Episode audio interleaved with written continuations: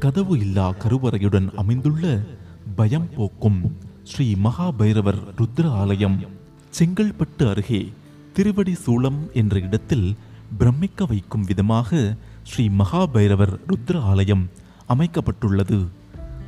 வேறெங்கும் இல்லாத வகையில் புதிய கட்டடக்கலையை நாம் இந்த கோவிலில் பார்க்க முடிகிறது. திருவிடைச்சுரம் என்று அழைக்கப்பட்டு வந்த இடம் மருவி தற்போது திருவடி சூளம் என அழைக்கப்படுகின்றது. கோபுரம் மேலிருந்து பார்க்க ஸ்ரீ சக்கரம் போல தோற்றமளிக்கின்றது. இந்த கோவிலில் ஸ்ரீ மகாபைரவர் மூலவராக அமைந்துள்ளார்.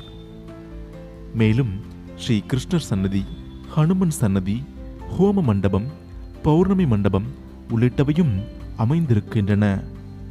சிவனின் அறுபத்தி நான்கு திருமேனிகளில் ஒருவர்தான் பைரவர். பிரம்மாவின் தலைக்கணத்தை போக்க உருவாக்கப்பட்டவர் இந்த பைரவர். பைரவர் காவல் தெய்வமாக வணங்கப்படுகின்றார். உலகத்தில் உள்ள உயிர் மற்றும் உடைமைகளை காக்கக்கூடியவர்.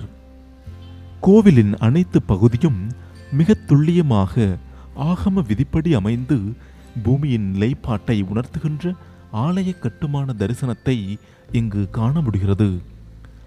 பிறவியின் பாவக்கர்ம தோஷங்களை நீக்குகிறவர்தான் இந்த பைரவர். இயல்பான முறையில் சீர்திருத்தம் கொண்ட தரிசன முறை இந்த கோவிலில் பின்பற்றப்படுகின்றது.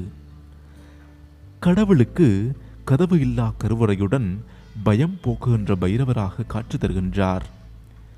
வனச்சரக மூலிகை வனம் ஒட்டி இயற்கையோடு சுவாசம் செய்யும் வகையில் அமைந்திருக்கிறது இந்த கோவில். சங்கடம் போக்கி சந்தோஷம் தரக்கூடிய தீபாராதனை மற்றும் மனம் குளிரச் செய்யும் உச்சிக்கால அபிஷேகம் இந்த கோவிலில் சிறப்பு. இந்த ஆலயத்தில் பாலகன் தோற்றத்தில் கஷேத்திர பால பைரவர் காட்சி தருகின்றார். சமுத்திரம் உள்ளடக்கிய ஆட்சி முறையை உணரும் வகையில் ஆலய பீடம் அமைந்திருக்கின்றது.